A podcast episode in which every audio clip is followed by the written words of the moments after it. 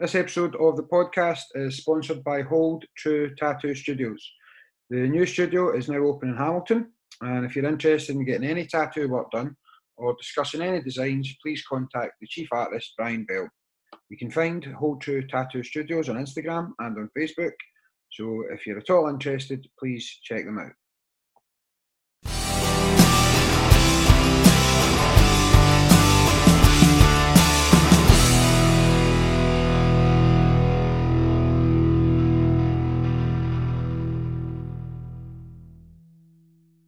Okay, uh, right, where to start? Do you know where I wanted to start with today? Was uh, the thousand burpee challenge. Now, I know this might just be a wee, a wee bit of fun just to kick us off today, but we're a year today, I think, for the country officially closed down for lockdown. Yeah. And in the lockdown, like me and most people were taking advantage of the sun and reading a book out our back garden, and you and some of your crazy pals were doing a thousand burpees a day. Uh, Yeah. how, how, how did you get into that in the first place? Oh, it's, it's kind of funny. Like so, when I when the, one of the things when we were training was if you left your equipment behind, so if you left gloves, shorts, or anything behind, it was stuck up on social media, and it was basically a like for burpees. And I think I left my gloves at one time at one of the gyms, and I got like twelve hundred odd burpees to do. Wow, right, okay. And uh, I just sit in there like, yeah, look, you need to do these burpees. There's no ifs or buts. You need to do these burpees. So I'm like, okay, cool. I done the 1200 and I, I knew how much of a hard challenge it was. Yeah. Uh, I said, right, I'm going to do the thousand burpees uh, just to see where my fitness level was. Taking in consideration, I was supposed to be fighting coming this this end of this month last year. Yeah. And then obviously COVID ended it. So I'm like, you know what? This will be my challenge in a sense. Let's see how long it takes to do a thousand burpees. Yeah. And then uh, the likes of Daniel took over, uh, said he's wanting to do it, and then he got a few of the other boys to do it as well. So it just kind of escalated from there. And then I saw a few other people, like uh, we saw a few boys from GTBA doing it. Mhm. Uh, we saw one or two people down south doing it. So it was pretty cool, man. So how, how long did it take you to do? What was your best time for a thousand burpees? So my best time last year was just about 59 minutes something. Wow. All right. And what, what was the body feeling like after that? Do you know what? The Achilles were probably the worst of it, in all honesty.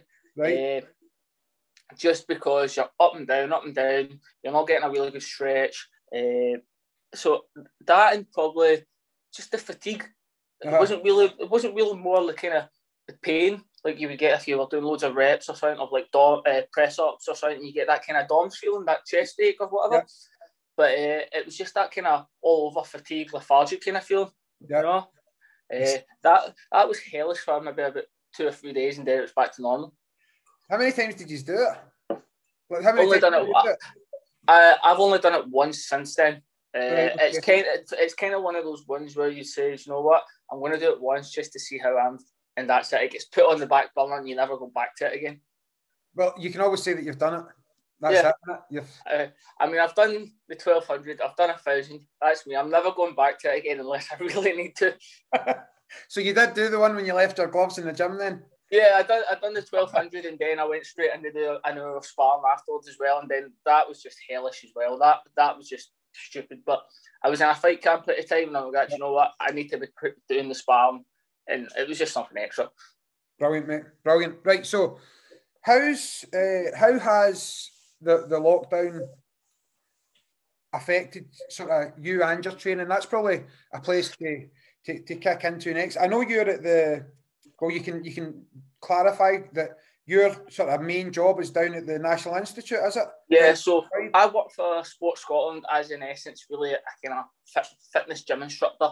Okay. Uh, I get the opportunity to work with some people like uh, amateur athletes to an extent. So there's a scheme. There was a scheme with North Ayrshire where they were kind of pushing through like amateur athletes or whatever. And we might be lucky enough to get one or two of them in and kind of work with them and whatever. But Yep. basically, my role is basic as just a, a gym instructor that you would Yep. see in a, a commercial gym all the time. But the lucky thing was that I'm in a national sports centre like Sports Scotland.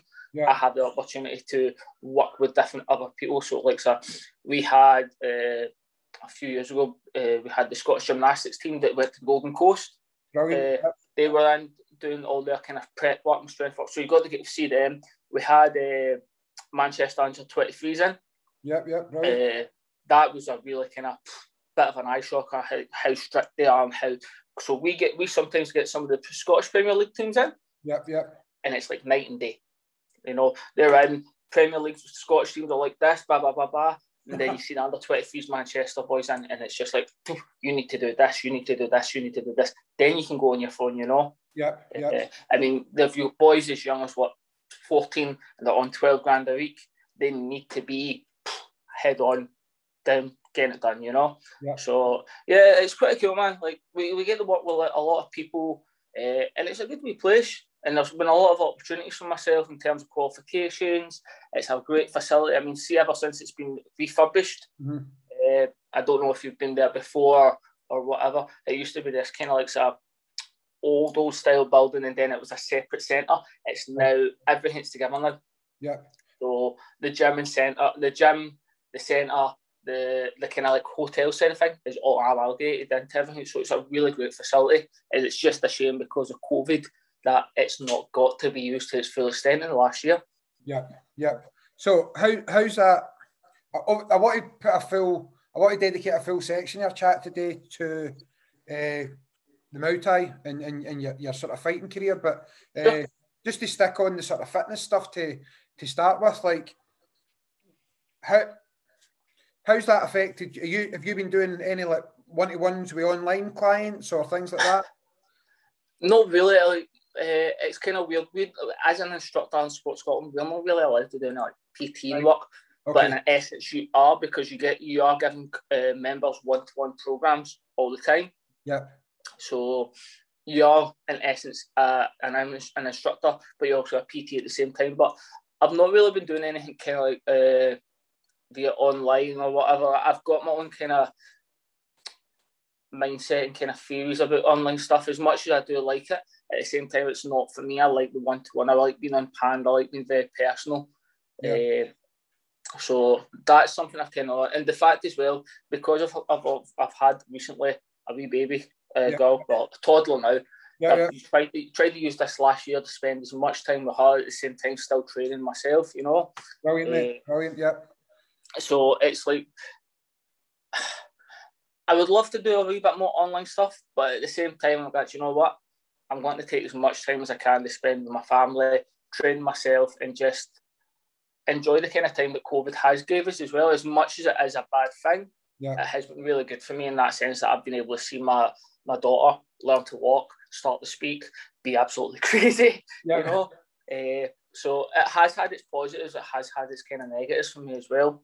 Yeah. Um, and kind of a positive and a negative for me is like that. Uh, I've not obviously managed to fight in the last year, so that has managed to allow me to kind of, in essence, recuperate a sense. I'm not constantly dieting. I'm not letting my body get down to like a pure near death kind of state where I'm skeletal. I'm I'm not strong. I'm not physically feeling as powerful and whatever. Yeah. So it's giving me a chance to kind of put weight on, get stronger. But at the same time, it's like, oh shit, man! When it comes back to fighting, you're gonna have to cut a lot of weight, you know. Yeah. So it, it, has a it's got like two, it's a double edged sword, really. I've been able to get that strength, stronger, that faster, that bit more powerful. But the other side, I'm like, wow, you're gonna have to cut a lot of weight to get down with it, you know. Yeah. It's just it's a bad thing, but it's a good thing at the same time. We, we moved all of our uh, we moved all of our taekwondo classes online, and uh, mm-hmm. that was fine. It, it, meant I was in the house, obviously, but. Uh, just what you say there, and I hope that people, I hope that people have had that opportunity because I've had the same opportunity as you. Like I would be coming in from work, spending an hour with the wee guy. I've, I've got one wee boy, uh, and then you're back out to different sports centres and teaching. Mm-hmm. I was teaching seven days a week at, at one stage, and uh, this last year, like just getting so close. I know that sounds crazy, and your wee boy, my wee boy's eight now, but mm-hmm. just getting so close with your kid has been a huge blessing. Oh, I, totally agree. I mean, like, when I was fight, uh, training for this fight last year, so I was literally leaving the house at five o'clock to start work at six. Yeah. Uh, I would train straight after my shift. I'd be back up the road. I'd get to spend an hour with the wee one, and then I'd be off to the Griphouse for two hours. By the yeah. time I get back, it's like half eight, nine o'clock at night. Yeah. Starting to get hard to get to sleep. I've hardly had any time and I've hardly had any time with my missus as well. Yeah, so sure. it, has been it's been perfect, you know, in a sense for, for people that haven't had that chance to stay at home and have that time with their family as well. Yeah, you know. Yeah, for sure. Uh, right, so let's move on to to talk a wee bit about your Thai boxing uh, journey or, or career. Mm-hmm. You know what? Yeah, anytime if I've seen you in, in uh, Mayhem Gym, just if I've been, been in to see Stevie or whatever, uh, if you're only holding pads and stuff, you, you you're one of these guys that like I don't know if I would know you were there. You, do you know like and I, I, that that's where I want to start this conversation because you're such a, a well, how you come across to me anyway, Mondo, and you might say, listen, you're completely wrong there, and that's cool too. But just such a quiet, nice guy. And I think a lot of fighters are like that. And you just do your stuff, and then once it's showtime, so to speak, it's showtime, and you're a, a different guy. That's accurate. I, I, agree with you, man. It's like when I first started getting into fighting, one of my friends at the time who I'm no longer uh, talk to or see to him, one of the things he came, up, why don't you just go in there and be like, ah, like go and run at him and go 100 miles an hour? And I'm like, you can't, but you just, you, you've got to have that kind of, there's that line where you've got anger, aggression, and control. You know, there's yep. those lines in there. And if you just blood them all together, you're going to end up injured. You're going to end up severely getting knocked out potentially, yeah. or do something really stupid. You've got to have that balance of being able to go from uh, calm to aggressive, angry to do fighting. In my opinion, you know, there's got to be that kind of control there, and you'll probably find it yourself with the taekwondo. There's aspects of you where you need to be very controlled, very calm, and then there's like that's where I need to act. That's when I need to be aggressive. Yeah. And I'm very much like that. I mean, uh, I wouldn't say I've got a bad bone in my body, you, know? you don't come across that way. That's the thing, like at all. I like me. I like. I want to be everybody's pal at the end of the day, and I know that's not physically possible, but I don't see the point in being. you know what? I'm going to be a dick just for the sake of being a dick. But don't yeah. get me wrong. There are times when. Uh, when I'm training people, or if I'm sparring with someone, or whatever, that I will be a dick. Yeah. But nine times out of ten, I'm just a nice person, you know, and if, if I can help you, I'll help you.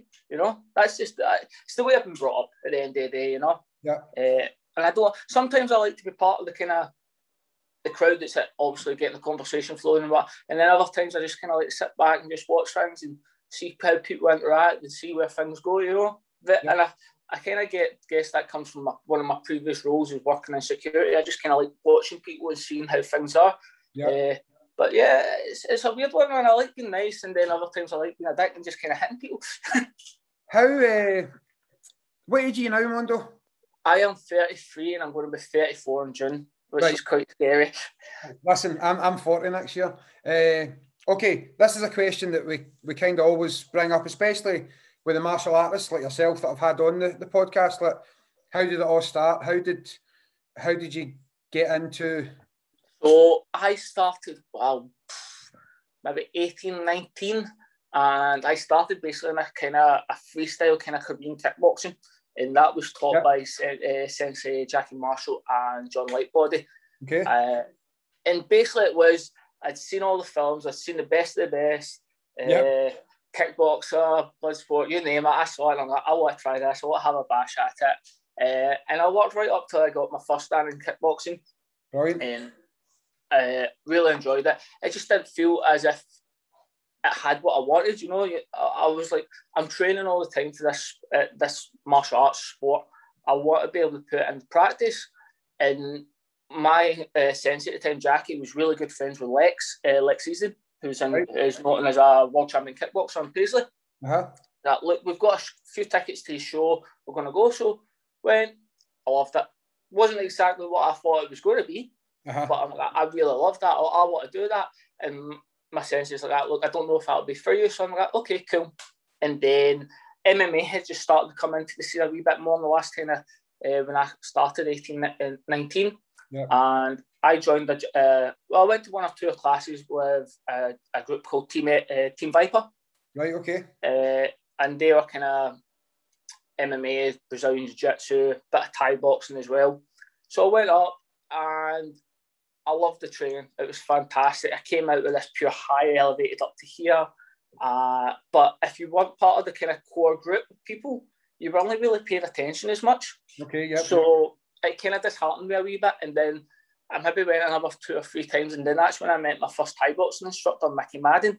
Right. Mick, Mickey just got, oh, look, wee man, I'm going to be uh, running a class in the Boglestone Com. It's just going to be a few boys. We're just going to hit pads, maybe spar. You interested? I've got, mate, that sounds perfect. Yeah. Started with Mick and literally maybe training three, four months, and I get the opportunity to fight on, uh, on one of John Craig's shows uh, down in Haddington. So we went down, and then that was it. Basically, I had my first fight, it was chaotic. I, I, actually think it's still on YouTube. So if you want to laugh, man, go on the YouTube, type in Mondo first fight Haddington, and just see me run at this guy. Here. It's just yep. it's crazy. Uh, yeah, I stayed with Mick for maybe another two years after that, and still we were still kind of fighting under the Port Glasgow Muay Thai uh, kind of flag, but we're still part of SMTC. Okay. And then I started John uh, training with John a lot more.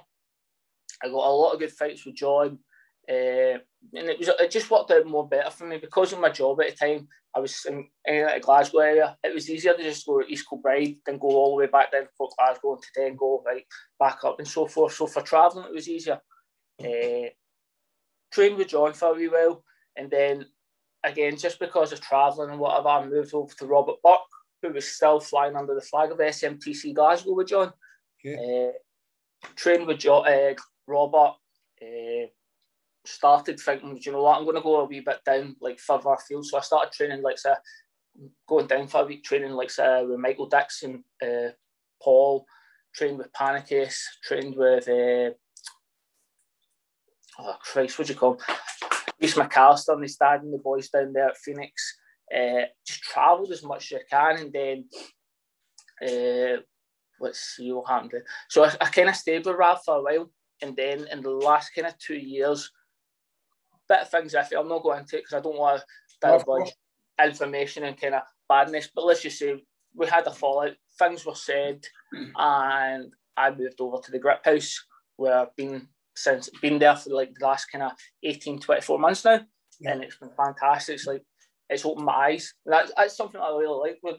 One of the reasons why I started to kind of go like I'm going to go down south to try and learn about trip more about Muay Thai is I want to have more perspectives. I don't want to have this kind of fixed kind of tunnel vision of what Muay Thai is. Yeah. I want to see what this person says Muay Thai is. I want to see what this person sees it as. And one of the things I really like with the grip is you've got like so you've got Guy, you've got Manny, you've got Keith, you've got T, uh, you've got Charlie, who all have these different wee things. They've got that core kind of values of what Muay Thai is. Yeah, yeah. Just add wee bits and bobs and go, I think you should try this and I think you should try that. I mean, I was always told that my kickboxing stuff was never going to work in Thai boxing. Okay. Like, like I was told a spinning hook kick will never knock someone out. My third right. fight, I knocked uh, my third fight, I knocked someone out with a spinning hook kick. Yeah, you know. Yeah. Yeah. But uh, but since then, I was told that it's a one trick pony. It'll never happen again. I never reverted back to it. Yeah. But then I've got the likes of Guy who's saying, right, I want you to practice spinning hook kicks. I want you to do spinning back fists. I want you to do jumping spinning back kicks. That stuff's getting added back into my repertoire now. So yeah. it's, it's kind of like a, I started there. My base level has just kind of elevated at that time, you know? Yeah. So it's been a good kind of like 10 years or so, just kind of going from one place to another, seeing what their perspective is, and just gradually improving, you know, and at the same time fighting at, at such a high level as well. Yeah. See, just one wee point uh, that we can maybe explore here. Like, I've now the first thing I'll say is I fully understand that people have to start somewhere. You're always going to have your first fight. I, I yeah. understand that. I've been, and, and you kind of mentioned that about yourself. Like, I, I would imagine you're in the ring, the lights are blaring down on you, and you just sort of you go for it. And sometimes I've been to shows and I've thought to myself, like, that you worry that people are maybe put in just too early, that they don't have that uh, uh, calmness, I guess. But you, mm-hmm. but I understand. Listen, let me be clear. I understand. You'll not get that unless you get the experience. Yeah. How do you how do you find that happy medium? So it doesn't look like a street fight. Guys are just getting in and they've completely lost it but you have to get them started somehow. It's it's weird. Like I don't know if it. Uh, there might uh, this might be actually quite controversial for my, for me to say this, but fuck it, I don't give a shit. Uh, I tend to find, especially a lot in Scotland, with the fights, you're very much easy to see who's a real beginner mm-hmm. compared to when you're down south. Yeah. I think so. I feel from what I've seen and what I've heard and what I've kind of experienced, see if you're training down south. Yep. There's opportunities for you to be put into inter clubs weekend, weekend, weekend, weekend. Whereas up here, I could have someone training for like maybe six weeks to eight weeks and say, Do you know what, do you want to fight? I can get you a fight in two weeks' time, you know? And they get flung into the deep end. Right. And the, and the, that's where you see the skill change. Yeah. You know? You're getting these people down down south who are in a kind of extreme competitive situation every weekend. Okay, it's not full contact. They're, they're shinned up. They've got bigger gloves on. They maybe have head guards on, depending on their rule set or whatever. But they're getting that every weekend, you know. Whereas this person's only been training for like six, eight weeks, and they're getting flung into the deep end, full contact, bare shin, eight inch gloves, ten inch gloves, boom. You know, that's where you kind of see that massive skill set change. Yeah. Uh, and don't get me wrong, it's something that is high and is evolving in Scotland in terms of like so the junior level. So if I, I tend to find like I never done any the clubs at all. I think I had one the club, okay. but all, my all my competitive fights have been pro fights. You know, yeah. so I was falling to the deep end in essence. But I tend I will say now that juniors are probably the best way to start. I, am kind of gutted I didn't start when I was a junior, uh-huh. You are seeing more juniors going into into clubs. Yeah. And yep. so when you see a junior going into an adult fight, and you got, well, that guy's only had six weeks. What's the difference here? They've been training since they've been knee high, you know. They've yeah. got that skill set. So it is really hard. Like I had one of my students. Uh, it came from being a, a background of like a badminton player, very high level badminton player. Right, yeah. Uh, and was training with one of my friends, uh, getting PTs off him. Uh, PT moved abroad and had to pass them on to myself. And so, yeah. look, I really, I, I've got that competitive streak. I want to train. I want to fight. And I said to God, look, I'm not going to put you into a fight until I feel that you're comfortable. Yeah. You know. Yeah. Uh, and that I'm happy with your skill level. Uh, I think I trained them for maybe what twelve months before I said, right, you're going to get a fight. You know. Uh, and get just waiting that wee bit was better because it gives you that ability to get that skill set. I think, see, because of the kind of social media thing as well, people want to be flung into a fight now so they can fling up on their Facebook or their Instagram, I'm a fighter, I'm, I'm this and that, and it gets them the likes, it's off of the gram, you know. But yeah, when they get put into that position, that that kind of cutting comes down, but oh crap, man, I've bit off way too much than I can chew, yeah, you know. Yeah. You, you need to obviously you need that training. It's there for a reason at the end of the day. Yeah. If you're not ready and prepared, I've failed or your coaches failed to prepare you and make you the safe and strong fighter that you need to be for that event, you know? Yeah. See, the, the thing about the kids, uh, we, we, we've got a lot of kids and adult students, and the adults will always say, uh, okay, uh, we've got obviously young kids that will become teenagers and some of them will stay with us all the way through until they're adults. Yeah. And then the adult students that join, they all comment and say you can just tell that that kid's been there for. Your body just moves in a different way because yeah. you're sort of all those neural pathways are set for kicking and punching and doing this and that, uh, and it's so natural. What again? I'm, I'm I'm completely happy to be proven wrong here or to be told that I'm wrong. What I see a lot. Uh, from the outside is that the the the lifespan of someone in Muay Thai isn't as long as what I think it probably could be. Uh, it might be because there is a lot of young people saying, "I just want to fight," or "I want to just be," "I want to just get a video up on my Facebook or whatever." But like, I and I don't know. I, will totally agree, man. Like, you're right. You're you're very right in that. So, so there's a lot of people that I have seen not coming up from like a junior level, just in the adult level, who yeah. have shown real real promise. Maybe had two or so many fights, and then they just disappear. Uh-huh. You know? Yeah, Aye, that's what uh, I'm saying. Aye. Yeah, yeah. It, it's. I think a part of it comes down to one, whether you're going to get a fight. You know, it is sometimes really hard to get one, and then secondly, you're not really doing it for anything at the end of the day. It's not exactly well paid, unfortunately. Yeah, yeah. Uh, and you're only really doing it for the love of it at the end of the day. So it's kind of hard to keep that kind of drive, that inspiration, that motivation to keep on. Do you know what? I'm going to hammer at it, hammer at it, hammer. It. And I can totally understand why some that have been juniors have been right tore into it from the start, and then maybe they take a few years away from it, mm-hmm. enjoy their life, and then come back to it. You know. Yeah, that makes sense too. That does make you sense. Know? Uh, like so, or as I say, you've got some adults that have fought, had maybe two, three fights, and then do you know what? It's not for me. I've done it. I've kind of ticked it off my bucket list. I'm done. You know. Uh, one of the boys that I used to train with, with Mick, he was brilliant. He was like perfect body proportions for it. Showed really good uh, kind of a gift for it almost. Uh, and then three or four fights, chucked it.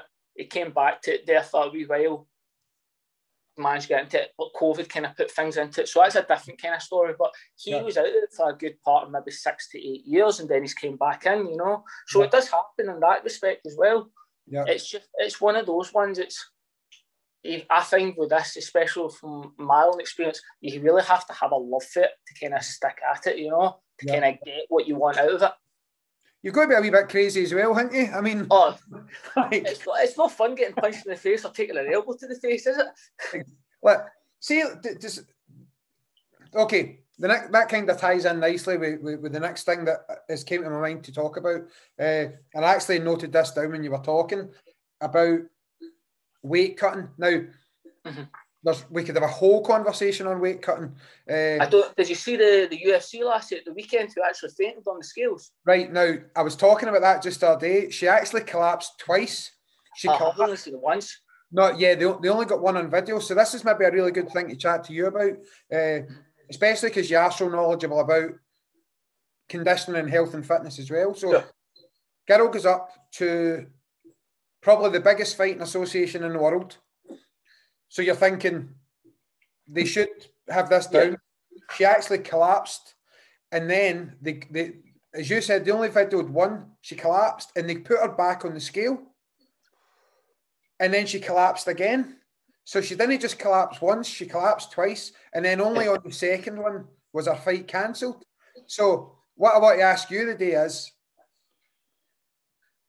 why you why you would why you would continue to put yourself through that, and how dangerous actually is it?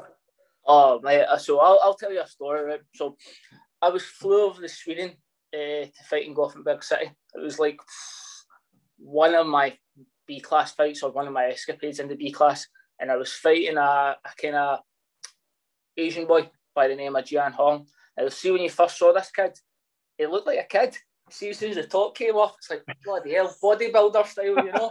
but uh, this was my first time getting down to 57k, and I literally was so. so I was in a shit job at the time, so see, trying to get around training and whatever to get down to weight, it was horrific. Right. I was in the sauna on the Thursday for about four hours, five hours. Right, wait a minute. Let me stop you there. Right, what what age would you have been? Oh Christ, I must have been about 25, maybe 26. Right. And what height were you? So that... I'm five. I'm five foot seven. Right. So I'm just. I've got the calculator here on the phone. That's eight stone nine pound. Yeah, roughly about that. Yeah. And I think I must have been about 63 kilos beforehand, 63, 64. And I've done this in a space of maybe eight to 12 weeks. Uh, so I've been in the sauna. I've managed to get myself down to maybe about 59.5 we flew over and I'm sitting in the plane in a sauna suit trying to get this water out of me. Right. We, la- we land, we go to the hotel. As soon as I'm in the hotel, myself, uh, my pal Ross, who was fighting, Nic- uh, Nicole, who was fighting, all jumped down into the sauna, uh, steam room. I'm in the steam room for another, what, four or five hours. And I managed to hit 57. My heart rate must have been elevated high because I could feel it racing. Yeah. I had that pure kind of that dry mouth where you're like, ah, I couldn't talk. The Nicola, uh, Nicole and Ross were pure like, Mondo, you don't look well at all. I'm like, no, I'm fine, I'm fine, I'm fine, I'm fine. Yeah. I jump on the scales and they're like that to me. you're not overweight. I'm like, what? I'm 57 bang on. He's like, no, we need you at 56. I'm like, no, text message says 57. No, no, 56. So I've had to jump off the scale, go back into the sauna, start skipping and whatnot, and I can only lose 0.5 a kilo. My body has literally went, no, no you're not losing anymore. You've yep. got nothing more to give. So I got, they end up letting me away with a 0.5, but I was dead. I had nothing. I looked like a junkie. I felt crap. I was horrific. I lasted maybe one and a half rounds of the fight. Yeah. When you get that depleted, your body has nothing. You have no punch ability. You have no kick ability. Anything that gets flung at you is literally going to put you down because your body can't react. You know, yeah. you've taken all the goodness out of your body. And I was very lucky that I didn't faint beforehand. But see, after even after the fight, I was feeling ill. I couldn't eat. I was struggling to get the fluids back in. Yep. If you do it wrong, it's going to hit you for days. If you do it right, brilliant. It's it's it's a science in its own right. At the end of the day, it, it, it, I know that ONE Championship have got a different style. What, yeah, ONE Championship is doing things really, really good. So, see if I was the one to fight in my 57 uh, fight category, I wouldn't be able to do it because I would show up on the hydration test as being severely dehydrated. Yep, yep. And they do that test twice, as far as I believe. Uh-huh. And that's done so that you are safe and able to perform and they're looking after your safety and your health at the end of the day. And I don't understand why the UFC doesn't do that either. You know? Right. Let, let's, let's just let, let's stick on you. And uh, I seen you've got a fight organised for later in later in the year now. Eventually. Yeah. Well, I've got I've just had another fight confirmed for August in Glasgow. Right. Uh, so it's a wee bit closer to the date. Uh, and it means I've got a bit more of a challenge to get to weight, but it's, it's perfect for us, you know. Right. So without, and again, maybe there's stuff that you, you, you don't want to disclose here regarding what your weight's going to be like and stuff. Mm-hmm. But as much as you can tell me, and I understand that. So if you were, let's say, you were to fight, okay, what, what do you walk around as? Just at the moment, I, this, is, this, this, is probably the heaviest I've sat at the moment. I'm walking right. about about 72 kilos at the moment. Right. Okay. Right. Let's let's put COVID to the side and just yep. let's say you had two fights a year, and one in March, and then you were going to have another one in December. See, around about the mm-hmm. summertime, June or July, what would you be walking about at? Still uh, what would your weight be? I, my before COVID kicked in, my, my walkabout weight was about 65, 67. Right. So 60, we'll call it 65, 67 yes. worst case scenario, right? 65, and you would be looking to fight at, at what? Uh, uh, probably 57. So you're looking at what? Eight kilo drop. Right. Okay. So you weigh in the day before at 57 kilograms. Yep. What are you when you enter the ring the following night? If I'm quite fortunate and I can get an IV, I've got a good recomp in terms of what I can get in food wise, I can walk back in at least eight to 10 kilos heavy. Right. Okay. So mm-hmm the question's right back to that basic question then of why. So if, if, if I had no experience at all and I'm, I'm being devil's advocate here, I would say, well, hold on a minute, that's cheating because you earn it that way. You're 10 kilo, seven kilograms heavier. So, so it's, it's, it's, it's, done the exact same way it's done in UFC as uh, in a lot of the other fights. So people won't have a kind of size advantage at the end of the day. Yeah. You know, and I, I've had it done to myself before. Like I've fought at like 60 against one of the Griphouse boys, and I'm a small 60k fighter at the end of the day. And I got matched with a boy called uh, Bart uh, Millet, uh, Mizek or Millet, and Bart was an animal. He was huge. He was about twice the size of me as he was wide. Yeah. Uh, you know, he had a massive size advantage over me, and that's what it's done for at the end of the day. People want to have that size advantage so they can have a bit of strength advantage and there's also a wee bit of psychological part to it as well. If you've got someone that looks physically imposing, you're yeah. kind of go, oh shit, man, what have I got myself into? Yeah. Well, let's not be daft. To see if someone does look big and scary, your instant thing is there's a bit of fear in there, you know. So They're big and scary, then, aren't they? yeah, I mean, so there is that. There's a psychological fear part of it. There's also the physical part of it as well. They're yep. looking for that size advantage so they, they can dominate, whether it be in the clinch or if it's the UFC, they're on the floor and they can dominate on that. They've got yep. that extra weight to lie down on someone, you know. Yep. And we're kind of, and it's kind of the same when you do your Thai boxing with the clinch. You've got that extra weight to kind of lean on somebody, to kind of full manhandle someone about as well. You know, so it gets done everywhere, unfortunately. No, I, I know for sure. I know. It's, it's kind of the it's the dark side of the sport, I would say. You know, uh, and I've had some really pretty bad nasty uh, weight cuts for people. Uh, I've seen some really bad nasty cuts for folk as well uh, that have just been horrific. I've seen what it can do to people. I've seen online what it says. I, I don't know if you remember seeing maybe a few years ago, the, there was a Japanese show happening. Right. I think it was an MMA show, and the, the, the, fighter actually had to be carried onto the scales by his coaches, and he was literally like this all over, yeah. you know. And you're just sitting there going, like, how can this fight be allowed to go ahead? I mean, like medically, his heart rate must be up here. Yeah. His eyes must be severely dilated. His breathing's got to be all over the place. How is he been medically cleared to fight? You know. Yeah. Uh, that for me, I got. See if I had saw that. Like for me, if I'm a doctor, and you walk on the my scales, you faint twice. I'm saying there straight away, this fight's not going ahead. You know. But see, the thing, the thing is, Mondo, like this is why your you fighters are absolutely crazy because you've just said that. But see, two minutes ago, you were telling me a story about being in a sauna in Sweden, like doing exactly the same thing to yourself. It's uh, it's craziness.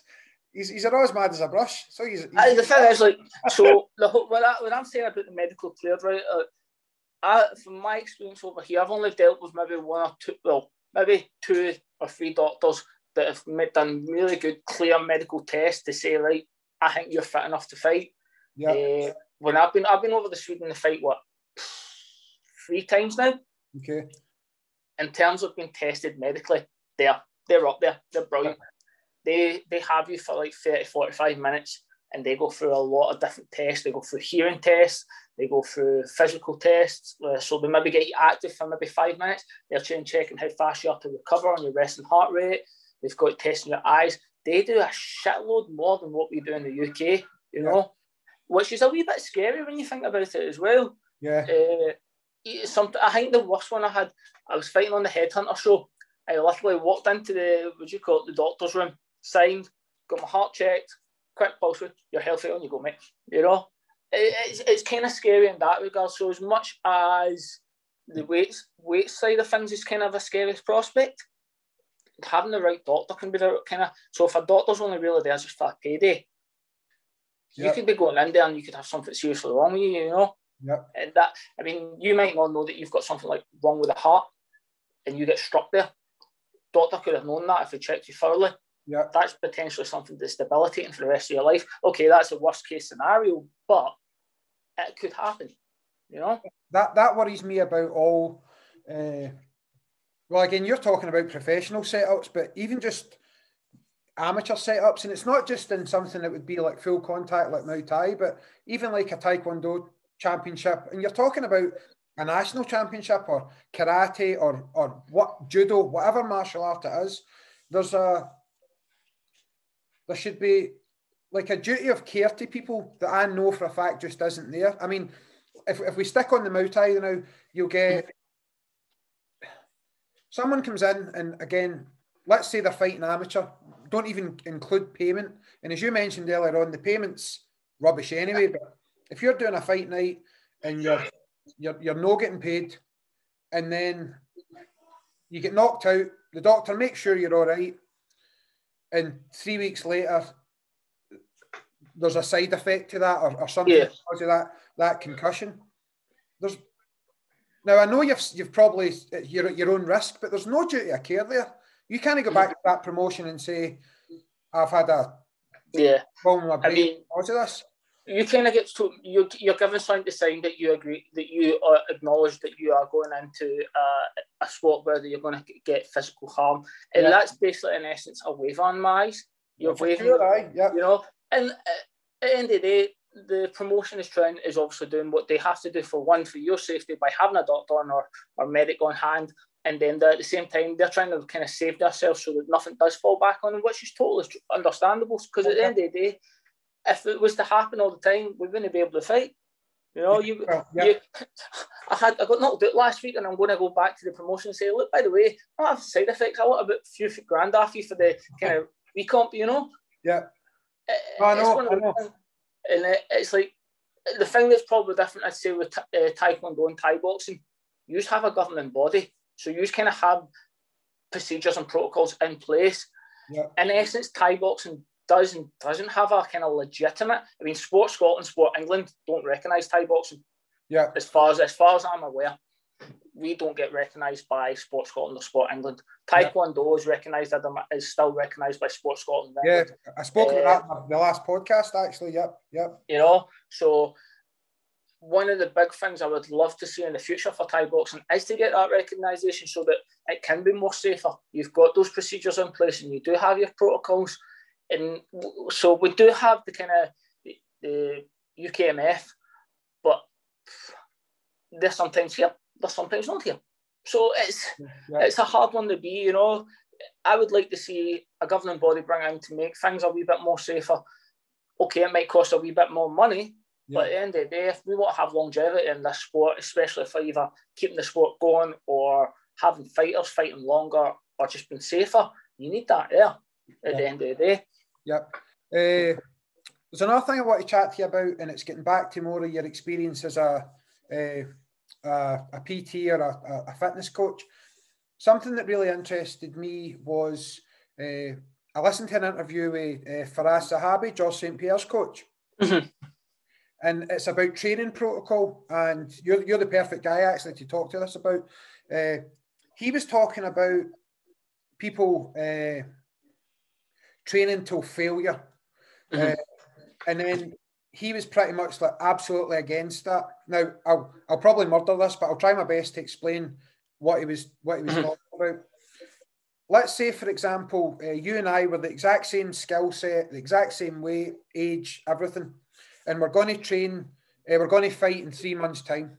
Sure. Now, what he was saying was, if Mondo goes in on a Monday and absolutely destroys himself and is so sore that he can't train on Tuesday. He's in back in on Wednesday, does exact same. He can't train on Thursday, trains on Friday. He says that's he says he sees a lot of people that do that that absolutely destroy their bodies with this attitude about train till I'm, I can't train anymore. And then he said the next fighter, so I'll use myself. I go in and I do uh, just enough on Monday, just enough on Tuesday, just enough on Wednesday. By the time March comes, Mm-hmm. You might have think that you've trained harder than me because you pushed to failure, but I've mm-hmm. had about 30 more training sessions than you in that time. So the question is Well, I'll, I'll, I'll give you a wee kind of yep. analogy that I like to use, and I've used it with a few people, and a few people have used it as me. Imagine you've got your car, right? You've got, you've got two cars, right? You one running like right into the red line on the revs all the time. You do that daily, every day, no matter what. Your second car, you're lucky if you take it to maybe 2,000 revs or that. Silver, over in a short period of time, that car that's been in the red all the time, that's going to fail on you constantly. Yeah. Whereas the one that you've got that's just constant in that 2000, 2000, 2000 is going to last longer.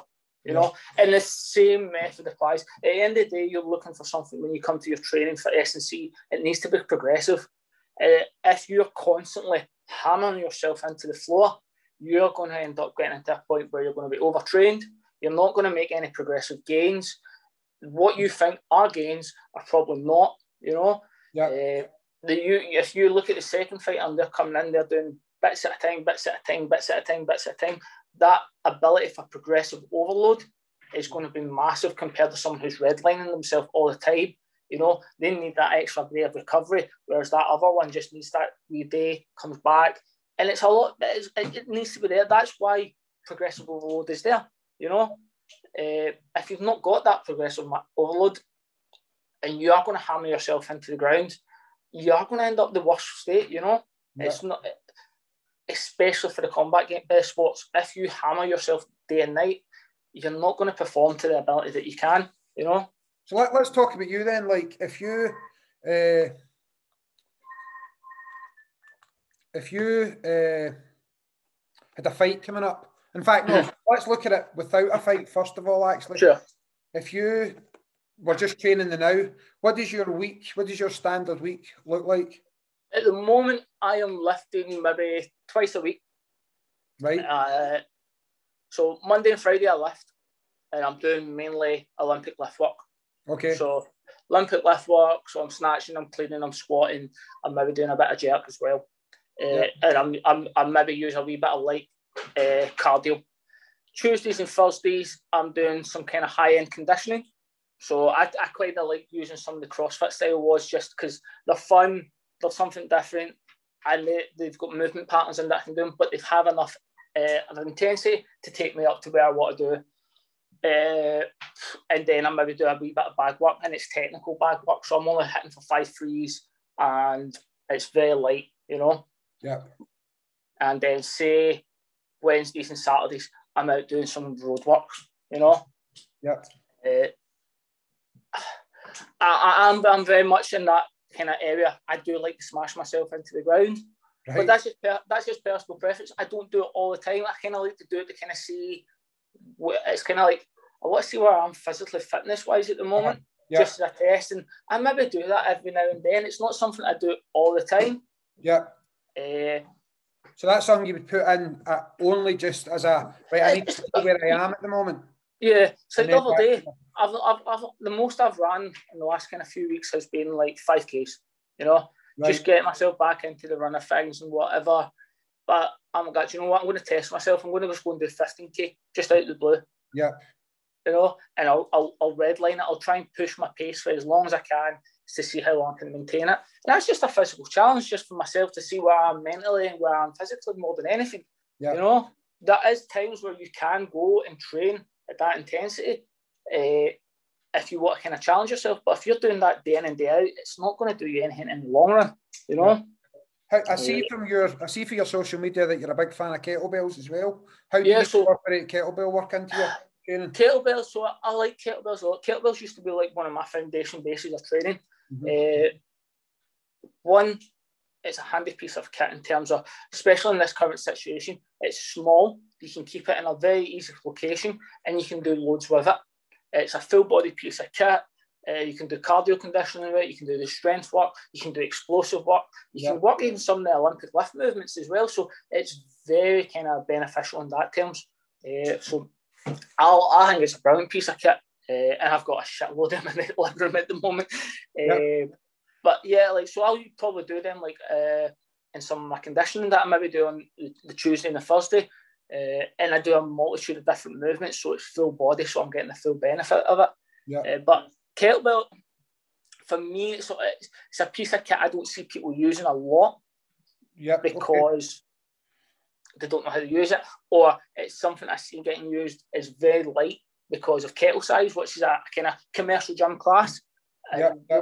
They, they, tend to tend people to say, right, we're going to use this for an exercise, we're going to do it for one minute, and it's a light, light kettlebell. But they're brilliant for martial artists just because. So with a dumbbell, your two points of contact for your weight are here, right, and your yep. hand is there. Yep, when yep. you've got the kettlebell, that weight moves round your wrist, mm-hmm. whereas with the dumbbell, it's staying in a fixed place. So if you think about when you're doing your strikes or moving, you're constantly changing, your balance changes as well. So that is the same with the kettlebell. So it's a more applicable to what we do as well. Yeah. Uh, and the fact that you can use it. So say for talking sakes, I have really two bad dodgy wrists. I've got a current, I've always going to have a fractured scaphoid in this wrist, and I'm recovering from a scapholunate tear in my wrist at the moment in this. Okay. So as much as I can do the Olympic lifts with the barbell, I'm limited to how heavy I can go at the moment. Yeah. But with the kettlebell, I'm not in an overextension position. I'm not severely flexion in the wrist. So the kettlebell allows me to work those Olympic movements, still work them quite heavy. So I'm still getting that explosive aspect, but I'm not putting my wrist over on severe strain as what I would do with a barbell. So if you're injured with certain they can work as well. You know, they're a great piece of kit and they, they don't get utilised enough, is what I think. The last wee uh, question I've got for you, Mondo, before I let you go, because I know you're going to wait to train. Uh, is a sign of a brilliant martial artist, is flexibility training. What do you do, or how much flexibility training do you do, and, or what do you do? Believe it or not, man, like when I was in kickboxing, we used to spend like 15, 20 minutes on that all the time. Like that, you would warm up, you would do your 15, 20 minutes, Uh, you do your kind of hamstring, your quad stretch, calf stretch, you name it, and then you go into all your kind of like partner stress stretch. You do PNF, you do some force stretching as well. Yeah. See, with the jump to Thai boxing, I very rarely do any kind of t- uh, stretching at all now. Uh, if anything, I kind of work more onto mobility based work uh-huh. so that I have certain ranges of movement that I'm still able to get into yeah. uh, and kind of foam rolling. I mean, I would love to be able to spend 30, 40 minutes just stretching because mm-hmm. I know the benefits that it's there. But at the same time, when you look at it, I kind of, if you've only got an hour for training, for like for that you can dedicate for Thai boxing, yeah, warm up, right? Five threes, that's going to take me a wee while, and then some sparring, clinching, whatever, some technical. That's going to take up the hour massively, you know. Right. Mobility you can do quite quickly.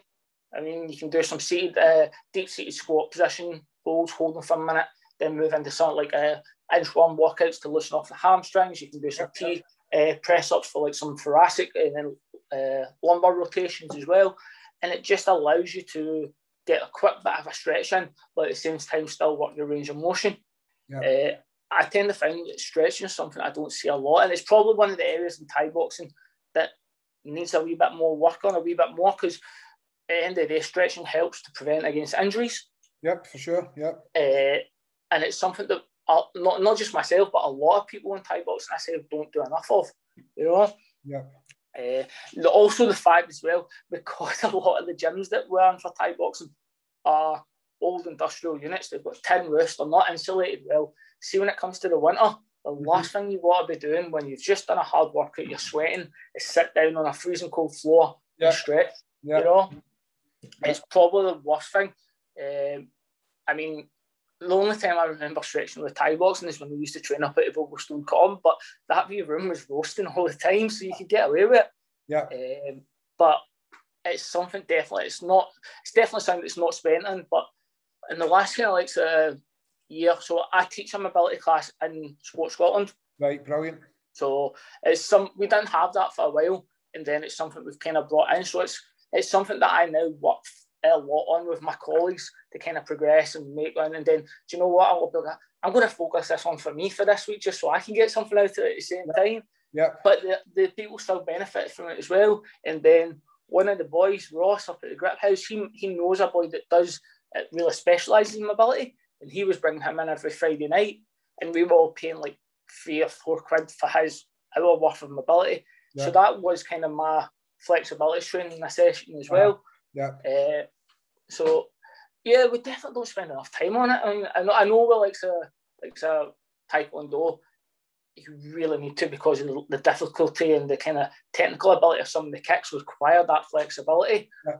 But with Thai boxing, it's kind of like see as long as you can kick to the body and the, the legs, yeah. unless you really want to go for the kind of show stuff, kind of finish with the high kick. Yeah. It's not something that's really looked at, you know. Yeah, I, was always, I mean, because you do, you see, I, I do witness head kicks and Thai boxing. Yeah. I do see it, and uh, it's. It, I'm thinking, right, well, they must be doing something to get the leg up there, unless everybody's just completely naturally talented. But it's so interesting to see. So most people I will find have a good level of dynamic flexibility. Yeah. It's when you ask them to come and do their static flexibility, they're horrific. Yep. It's like one of the boys up at the grip, uh, he's quite tall, he's quite skinny, quite lanky, can kick you in the head, not a problem. Mm-hmm. But his dyna- his kind of static mobility and his static flexibility is horrific, you know. That's really uh, interesting. Yep. It's, it's weird and it's something I would like to kind of look into and maybe research at some point. Is like how dynamic flexibility can differ from static flexibility so dramatically, you know. Yeah. Uh, it's kind of weird. Like, oh, I can kick you in the head, but I can't touch my toes. I know, know? it's mad. that is mad. Uh, right, so just before I let you go, uh, you've got so you've got two fights hopefully coming up. Yeah. So, what's the confidence like in the, the overall community about us moving out of COVID now and these these fight events, uh, fight nights being able to happen and get back so, and there's a fight show happening in May, but that's been as a pay per view show, and that's happening down in Newcastle. So that's kind of like your first show that's going to be happening in the UK in essence, right. but it's hopefully behind closed doors. Right. Okay. With obviously with the hope that lockdown comes at the end of June, there's a few shows looking this to happen in July. Personally, I wouldn't hold my breath for them just because Boris and Nicola don't like us and want to be arseholes and whatever. But uh, political statement from Mondo there. Yep, political statement here. no, but I don't see them happening uh, just because it's too soon. That's straight out of lockdown. I think there'll be far too many hoops to kind of jump through. Yeah. Uh, the shows coming later in the year, I think they've got a better chance of kind of happening just because there's a wee bit more time. It gives them a bit more time to set procedures and policies in place so that everything's been done by the letter and they can say, right, I've done this, I've done that. Makes life a wee bit easier for them as well, you know. Yeah. Uh, I just hope it goes back to normal, man. Uh, I'm, I, I, I'm desperate to get back to work just for a wee bit of routine, you know. Yeah. Uh, and plus, I miss, I miss, I miss my members, you know. Yep. Uh, and I want to get out with the, the wee one as well. Like you're probably the same with your son as well. You've not had a chance to take him anywhere. Uh, we want to take her to a climbing place. She's all over the place, you know. uh, yeah. I, I'm hopefully, man, that after June, lockdown's completely gone. Life's a wee bit easier. The fighting comes back better. Uh, martial art competitions for every martial art is allowed to go ahead. You know. Yeah. I, I know. I was speaking to a boy. Never mind tournaments. Like again, a class with your students will be an absolute dream at the minute. Well, I was speaking to a boy that does jiu-jitsu the other night and he was just saying, he's like, I'm desperate to get on the mats and just roll. Yeah. You know? But he's like, I don't know how that's going to work. Because again, if you look at it in terms of martial arts, so kickboxing, karate, taekwondo, even Thai boxing, we can kind of get away around it by doing bag work or whatever, yeah. uh, shadow boxing or whatever, yeah. so forth yeah. like that. Jits and judo's a wee bit different because you need to be man. Yeah, so I can understand them thinking, oh man, I feel so jealous. You, are going to get back to training straight away, and yet I'm still not sure what's going to be happening because am I going to have to roll with a mask on? Am I going to have to be told that I'm not allowed? Am I mm. going to have to go to a gym that's got the big Fairtex dummies and that's as close as to one to one rolling I'm going to get? Yeah. As much as we are coming out of lockdown, hopefully in June, it's still a scary prospect at the end of the day for all sports. Yeah, for sure. We can only we can only hope that there's some major breakthrough that things just open, but we live in hope, buddy. We live in hope. That's it, man. We, we do indeed. We can only wait and see. Right, okay, Mondo. Uh, give us a wee shout out to your Instagram in case anybody wants to go on and check it out. What's the address? So, if anyone wants to go on my Instagram, it's basically at Intrigued in Life, and it's exactly how you spell it. Yeah, so Intrigued at Life. Uh, in fact, let me just double check. It's not got the actual at that because I'm not 100% sure. If no, I think search that, aye. It's intrigued in life, so it's no art, so it's just basically intrigued in life. It's just basically me. It's all my training videos. You maybe get the the odd video, a picture of the wee one doing something daft, but Brilliant. it's all about my training. I promote my fights on it. And if you want to go into my Facebook, unfortunately, it's just going to be anime and manga stuff related, unfortunately. So that's perfect. Right, Mondo, away you go and enjoy your training today, buddy. And uh, Dude, it's been a pleasure. Thank you for having me. No, listen, thank you so much for coming on, and I'll I'll catch you soon, bud. All right. All right, man. You have a good day. I'll catch Take you later. Care. See you later, Mondo. Cheers, pal.